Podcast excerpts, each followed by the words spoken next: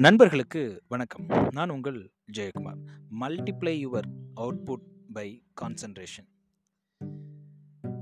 உங்களுக்கு ஒரு சின்ன ஆக்டிவிட்டி இப்போ நீங்கள் இந்த ஆடியோ கேட்டுட்டு இருந்தீங்க அப்படின்னா நீங்கள் இந்த விஷயத்தை கொஞ்சம் கவனிங்களேன். நீங்கள் சரியாக மூச்சு விடுறீங்களா? நீங்கள் நல்ல இடத்துல கம்ஃபர்ட்டாக உட்காந்துருக்கீங்களா செக் பண்ணிட்டீங்களா? பாருங்களேன்.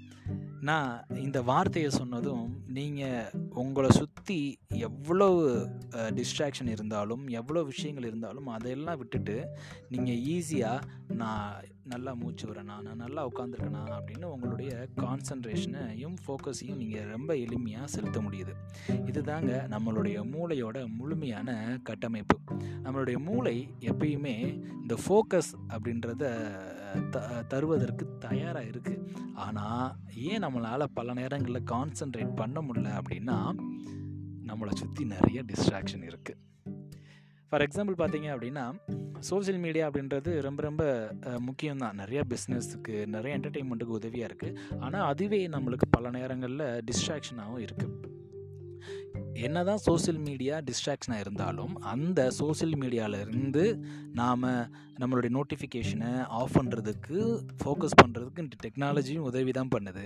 ஆனால் பல நேரங்களில் நம்ம நம்மளுடைய ஃபோக்கஸ் பண்ண வேண்டிய கான்சன்ட்ரேட் பண்ண வேண்டிய விஷயங்களில் நம்ம கவனத்தை செலுத்துறதில்ல. அதை விட்டுட்டு நாம் டிஸ்ட்ராக்ஷனில் தான் நம்மளுடைய கவனம் முழுவதையும் செலுத்துகிறோம் சின்ன வயசில் ஸ்கூலில் டீச்சர் சொல்லியிருப்பாங்க கவனி நல்ல கவனி அப்படின்னு சொல்லி சொல்லியிருப்பாங்க. வீட்டில் ஏதாவது பொருள் வாங்கின்றப்ப கூட சொல்லுவாங்க இது நல்லா காது கொடுத்து கேட்டுட்டு போ நல்லா கவனி அப்படின்னு சொல்லி சொல்லுவாங்க. இப்படி சின்ன வயசுலேருந்து நம்மளுக்கு கவனி கவனி கவனி கவனின்னு சொல்கிறாங்களே எப்படி கவனிக்கணும் அப்படின்னு யாருமே சொன்னதில்லையே எப்படி தான் நாம் கவனிக்கிறது அப்படின்னு கேட்டிங்கன்னா ரொம்ப சிம்பிளுங்க. பை ப்ராக்டிஸ் மூலமாக நம்மளுடைய கான்சன்ட்ரேஷனை நம்மளால் இம்ப்ரூவ் பண்ண முடியும்.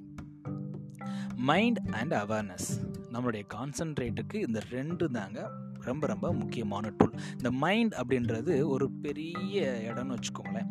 அதில் இந்த அவேர்னஸ் அப்படின்றது நம்ம கவனத்தை செலுத்துறதுக்கு உதவிகரமாக இருக்கக்கூடிய ஒரு டூல் இந்த அவேர்னஸ் என்ன பண்ணுது அப்படின்னா நம்மளை டிஸ்ட்ராக்ஷன் ஆகும்போது இந்த டிஸ்ட்ராக்ஷன்லேருந்து நம்மளை மீட் எடுத்து வந்து ப்ரெசண்ட்டில் இருக்கிறதுக்கு நம்மளுக்கு ரொம்பவே உதவிகரமாக இருக்குது ப்ரெசண்ட்டா அப்படின்னா என்ன அப்படின்னு கேட்குறீங்களா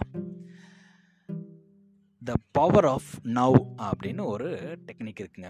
த பவர் ஆஃப் நவ் அப்படின்னா என்னன்னு கேட்டிங்க அப்படின்னா நாம் ப்ரெசண்ட்டில் நம்மளுடைய டாஸ்க்கையும் நம்மளுடைய ப்ராசஸையும் ஃபோக்கஸ் பண்ணுறது பேர் தான் த பவர் ஆஃப் நவ் ஒருவேளை நாம் ஒரு விஷயத்தில் ஒர்க் பண்ணிகிட்ருக்கப்போ நாம் நம்மளுடைய பாஸ்ட்டுக்கோ இல்லை நம்மளுடைய ஃப்யூச்சருக்கோ போனோம் அப்படின்னா நம்ம ப்ரெசண்ட்டில் இல்லைன்னு அர்த்தம். நம்ம ப்ரெசண்ட்டில் இல்லை அப்படின்னா நாம் அந்த இடத்துல கான்சன்ட்ரேட்டாக இல்லைன்னு அர்த்தம்.